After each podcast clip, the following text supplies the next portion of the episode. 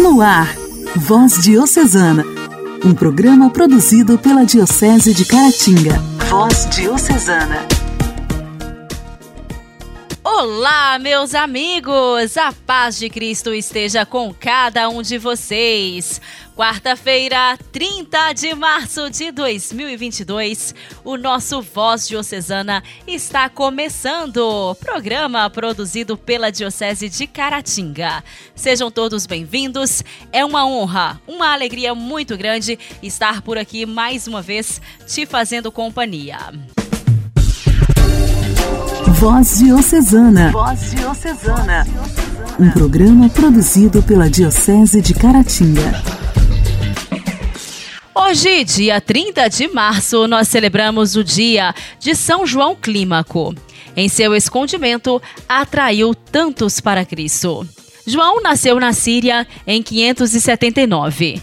Desde criança, demonstrou ser bem inteligente. Teve boa formação cristã e também literária. De família nobre e rica, com um futuro promissor na sociedade, ele preferia a simplicidade e a oração. Assim, aos 16 anos, sentiu-se chamado para a vida monástica eremita. Foi para o Monte Sinai, onde havia vários mosteiros com comunidades monásticas vivas. No Monte Sinai, João se fez discípulo e um dos mestres mais conhecidos, que habitava o mosteiro mais famoso da região. O mestre era conhecido como o Ancião. João tomou muito a sério o seu chamado e sua vocação para uma vida reclusa, dedicada à oração, à solidão. E era isso que São João buscava através da vida simples no mosteiro. Ele só saía das dependências do mosteiro quando precisava colher frutas, raízes e outros alimentos para si e para os monges. Além disso, ele só se encontrava com outros monges aos fins de semana, quando faziam orações e celebrações coletivas.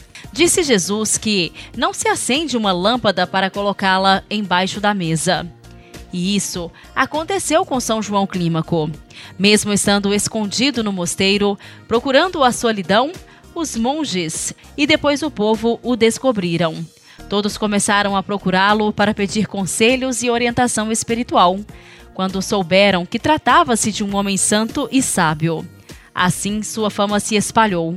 O povo atravessava o deserto para ouvi-lo, aprender com ele e pedir conselhos, bênçãos e orações. Quando completou 60 anos, São João Clímaco foi eleito unanimemente como o abade geral de todos os monges e eremitas que habitavam a serra onde se encontra o Monte Sinai. Como abade, São João Clímaco escreveu bastante. Porém, apenas um livro seu se conservou. Trata-se de um livro importantíssimo e famoso que alcançou grande divulgação na Idade Média. O livro é intitulado Escada do Paraíso. Foi por causa deste livro que São João recebeu o apelido de Clímaco. Trata-se de uma expressão grega que significa aquele da escada. Neste livro, São João Clímaco apresenta 30 degraus para subir até alcançar o estado da perfeição da alma. É como se fosse um manual. Nele é apresentada toda uma doutrina monástica, tanto para os noviços quanto para os monges. Ele descreve no livro degrau por degrau, mostrando as dificuldades que virão, como superá-las e a felicidade do paraíso que será alcançada no fim da escada, depois da morte, que é a passagem para uma eternidade junto com nosso Senhor Jesus Cristo. São João Clímaco faleceu no dia 30 de março, no ano de 649. Faleceu como exemplo de vida, amado, venerado e admirado por todos os cristãos, tanto do Oriente quanto do Ocidente. Passou a ser celebrado pelos cristãos no mesmo dia de sua morte, ou seja, de sua entrada no paraíso. São João Clímaco, rogai por nós. A alegria do Evangelho. Evangelho. Oração, leitura e reflexão. Alegria do Evangelho. O Evangelho de hoje será proclamado e refletido por Dom Alberto Taveira, arcebispo de Belém.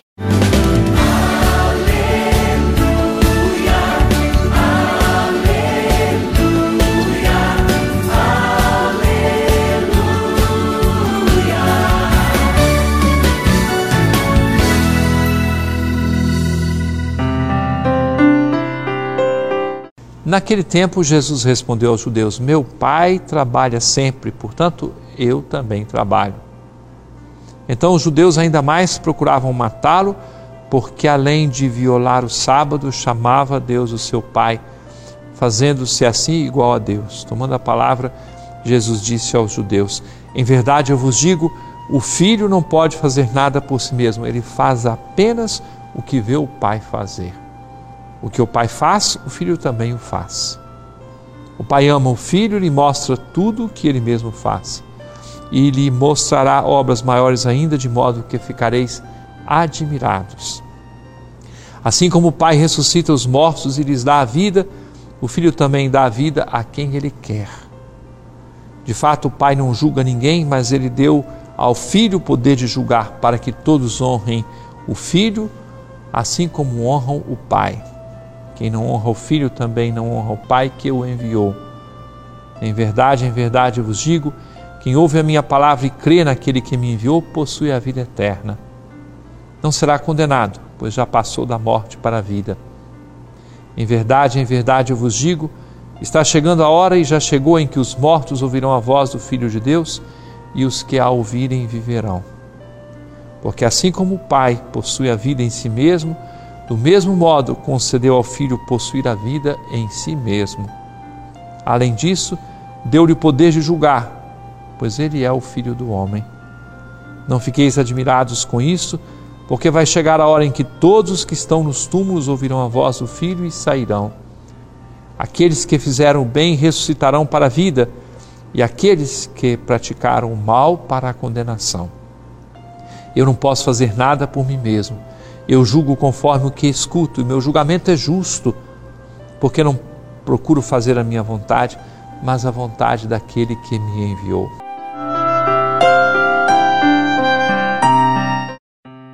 Caríssimo irmão, caríssima irmã, Jesus fez aquele milagre de curar aquele homem que estava à beira daquela piscina de Betesda.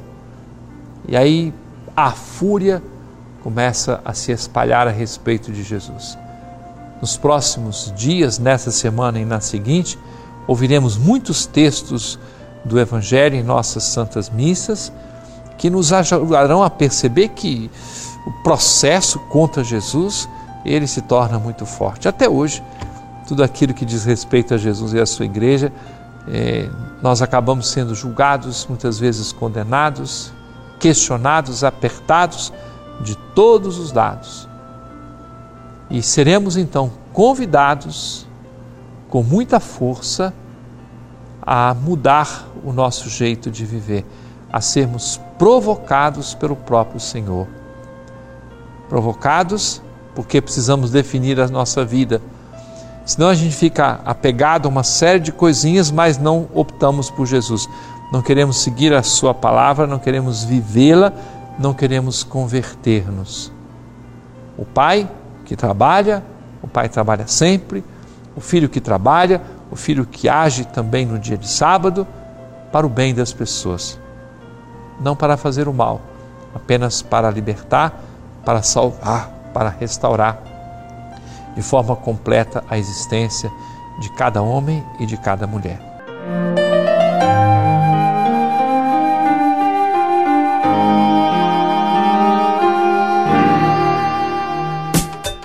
Diálogo Cristão. Temas atuais à luz da fé. Diálogo Cristão. Diálogo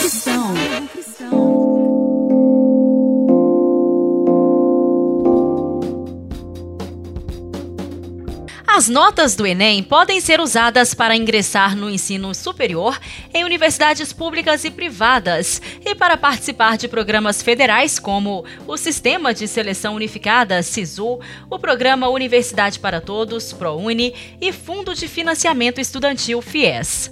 A partir da próxima segunda-feira, estudantes que querem fazer o Exame Nacional do Ensino Médio 2022 poderão pedir a isenção da taxa de inscrição.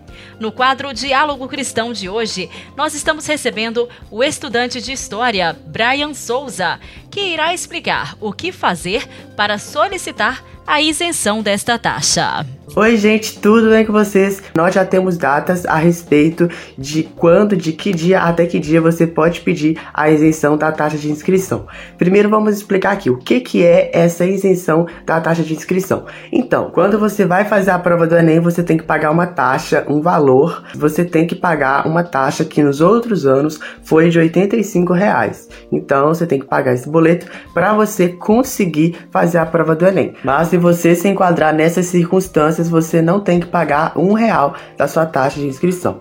Se você estiver fazendo o terceiro ano do ensino médio em escola pública, quem fez o ensino médio em escola pública ou particular com bolsa, é, ter renda de um salário mínimo e meio quem tiver a renda per capita de meio salário mínimo. Então, é, se você se enquadrar nessas, é, nessas circunstâncias, você pode pedir a isenção da taxa de inscrição. Mas, Mas vamos falar agora o passo a passo de como você pode pedir a isenção da taxa de inscrição e depois eu vou estar tá falando as datas, porque nós já temos datas. Gente, fica atento porque é, a data da isenção é antes da data da inscrição e um processo é um processo diferente do outro, beleza? Então, mesmo você é, uh, ter conseguido a isenção da taxa de inscrição, depois você tem que fazer a inscrição também, beleza? Isenção é um processo, a inscrição é outro processo. Como solicitar a isenção do Enem 2022? Você vai acessar a página do Enem no portal do INEP. Então eu vou estar deixando esse site aqui debaixo na descrição para vocês irem lá acessar. Depois tem que clicar no link Acesso ao Sistema de Isenção. Em seguida tem que clicar Isenção Enem 2022. Depois, depois digitar o seu CPF, a data do nascimento e efetuar o login. Daí, se você já tiver o login, coloca a sua senha. Se você não tiver criado ainda, nesse processo você vai ter que criar a senha. Serão apresentadas as condições que permitem a isenção uh, do exame, que eu já li aqui para vocês, quem que pode pedir a isenção. Depois será solicitado para que revise seus dados pessoais. Depois você vai clicar em continuar quando já tiver revisado os seus dados. Preencha os dados sobre o ensino médio e prossiga. Digita o número do NIS se você tiver. Clique em confirmo as, as minhas informações. Logo após, você vai responder o questionário socioeconômico. É responder quantas geladeiras tem na sua casa, quantos carros, é aquele rolê todo que você responde rapidinho é, informar os dados de contato, criar uma senha de acesso para a página do Enem e depois confirma suas informações e enviar a solicitação. Agora vamos para a parte mais importante do vídeo, que são as datas importantes que você tem que pedir a isenção. Tem que ficar atento porque depois disso, depois que você perder essas datas, não dá mais para você pedir a isenção. A partir da próxima segunda-feira, dia 4 de abril, será iniciado o período de solicitação de isenção da taxa de inscrição do Enem 2022 e vai ficar até o dia 15 desse mês. É, gente, ainda não tem o edital, então é importante ficar atento nisso. Não temos edital ainda, então não temos data de inscrição. Então, solicitação da taxa de inscrição, como eu já falei, é do dia 4 até o dia 15. Resultado da justificativa da ausência e solicitação da isenção da taxa de inscrição para o Enem 2022 vai ser no dia 22 de abril. Então, você vai fazer a inscrição bonitinha lá, colocar os seus dados. É, assim que você fizer, não vai ter o resultado. O resultado vai sair no dia 22 de abril. A gente espera porque, enfim, né, o site, esse site do INEP sempre cai, mas não vai cair não. Em nome de Jesus.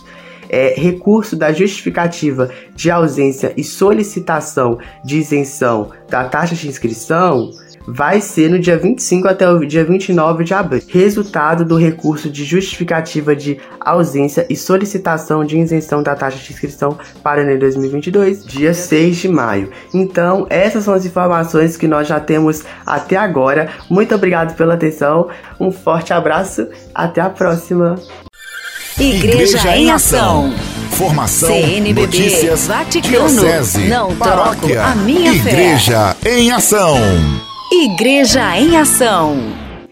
Educar é uma paixão que se renova sempre.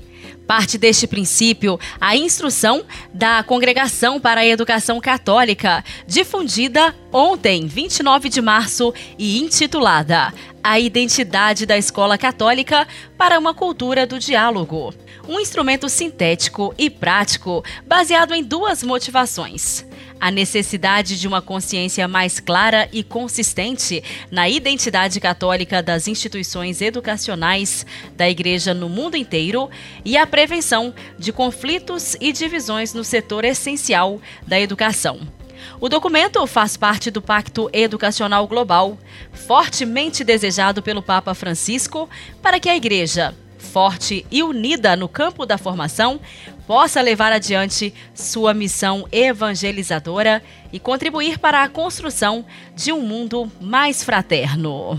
Em particular, é enfatizado que a Igreja é mãe e mestra. Sua ação educacional, portanto, não é uma obra filantrópica, mas parte essencial de sua missão, baseada em certos princípios fundamentais o direito universal à formação, a responsabilidade de todos, em primeiro lugar dos pais, que têm o direito de fazer escolhas educacionais para seus filhos em completa liberdade e de acordo com sua consciência, e depois do Estado, que tem o dever de tornar possíveis diferentes opções educacionais no âmbito da lei, o dever de educar, princípio da Igreja, no qual a evangelização e a promoção humana integral estão entrelaçadas, a formação inicial e permanente dos professores para que possam ser testemunhas de Cristo, a colaboração entre pais e professores e entre escolas católicas e não católicas.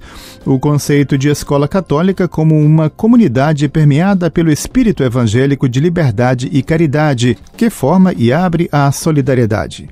Ademais, no mundo multicultural, se recorda também uma educação sexual positiva e prudente, elemento não negligenciável que os estudantes devem receber à medida que crescem. A escola católica também tem a tarefa de educar para a cultura do cuidado, para transmitir aqueles valores baseados no reconhecimento da dignidade de cada pessoa, comunidade, língua, etnia, religião, povos e todos os direitos fundamentais que dela derivam uma verdadeira bússola para a sociedade. A cultura do cuidado forma as pessoas a ouvir, ao diálogo construtivo e à compreensão recíproca. Em constante diálogo com toda a comunidade, as instituições educacionais católicas não devem ser um modelo fechado, no qual não há espaço para aqueles que não são totalmente católicos. Contra esta atitude, a instrução adverte, lembrando o modelo da igreja em saída.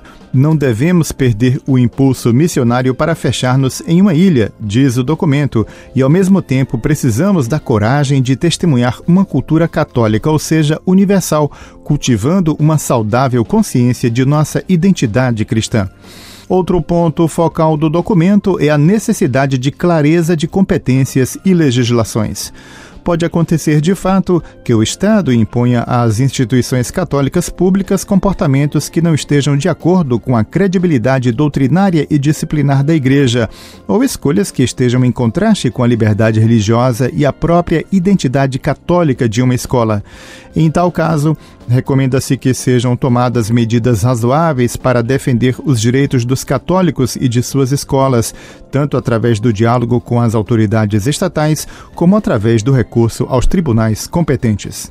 A instrução conclui-se enfatizando que as escolas católicas constituem uma contribuição muito válida para a evangelização da cultura, mesmo em países e cidades onde uma situação adversa estimula o uso da criatividade para encontrar caminhos adequados, pois, como diz o Papa Francisco, educar é dar esperança ao presente. Voz Diocesana. Voz Diocesana um programa produzido pela Diocese de Caratinga. Ouçamos o nosso irmão que foi ungido. Ele nos dirá como Jesus viveu.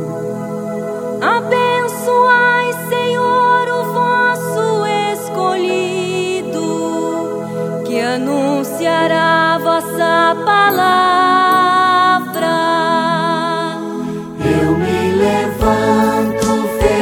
para escutar vossa palavra que me faz feliz.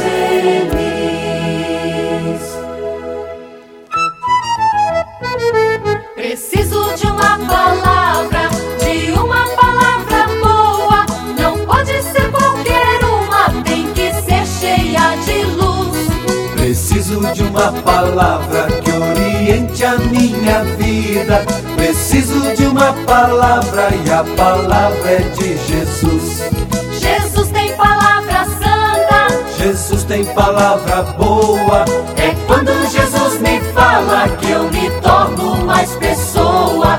Jesus tem palavra santa, Palavra que traz a paz. Ouvindo a palavra dele, a gente acerta muito a palavra dele, a gente acerta muito mais. Ouvindo a palavra dele, a gente acerta muito mais.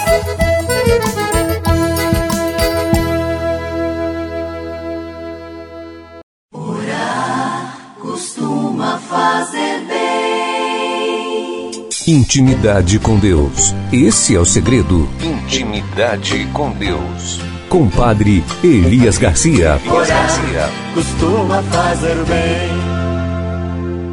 Olá, irmãos e irmãs, continuemos a meditar sobre nossa vida espiritual. Vou iniciar com uma historinha que diz assim: Certo discípulo disse ao mestre: Quero aprender a orar.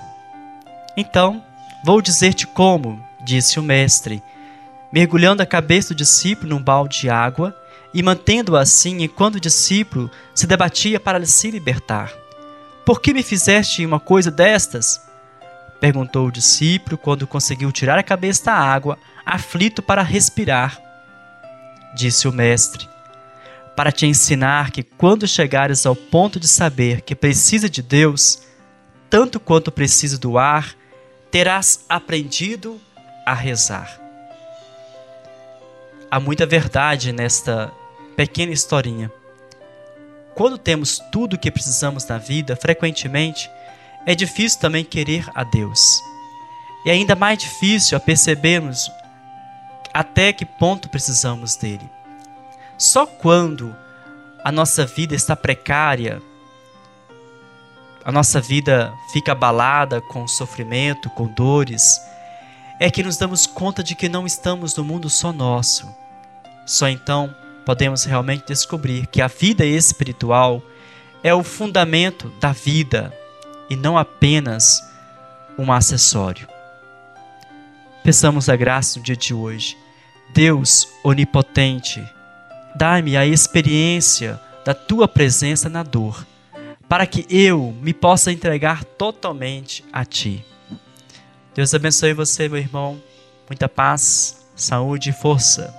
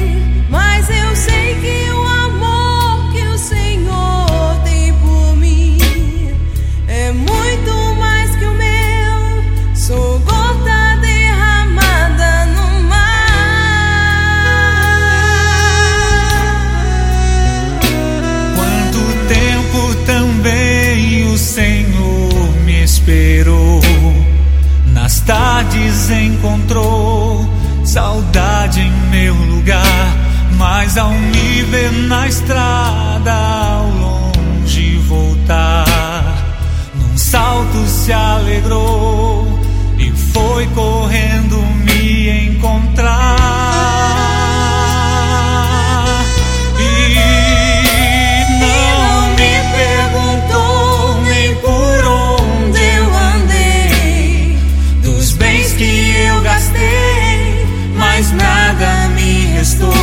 Mas olhando em meus olhos, somente me amou. E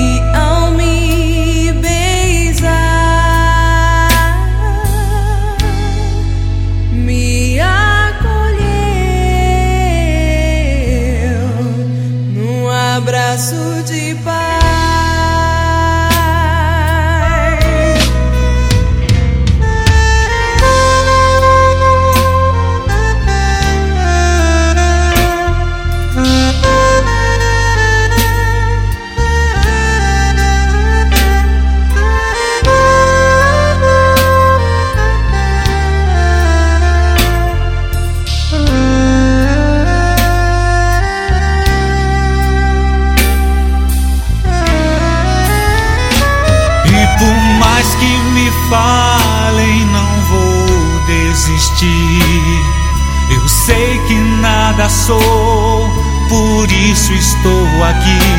Mas eu sei que o amor que o Senhor tem por mim é muito mais que o meu.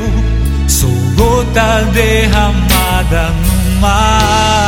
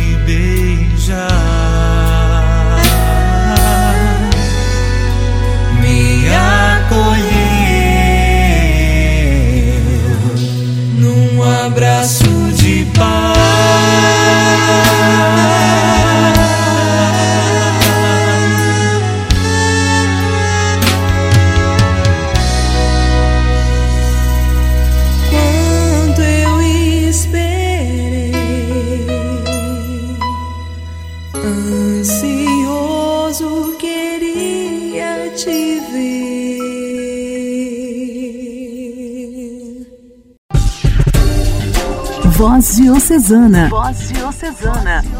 Um programa produzido pela Diocese de Caratinga. Amados ouvintes, foi muito bom estar com vocês em mais esta quarta-feira. Agora já estamos finalizando a nossa programação. Desejo um dia muito abençoado para cada um de vocês. Fiquem em paz. Até amanhã. Você ouviu Voz Diocesana, um programa da Diocese de Caratinga. Voz Diocesana.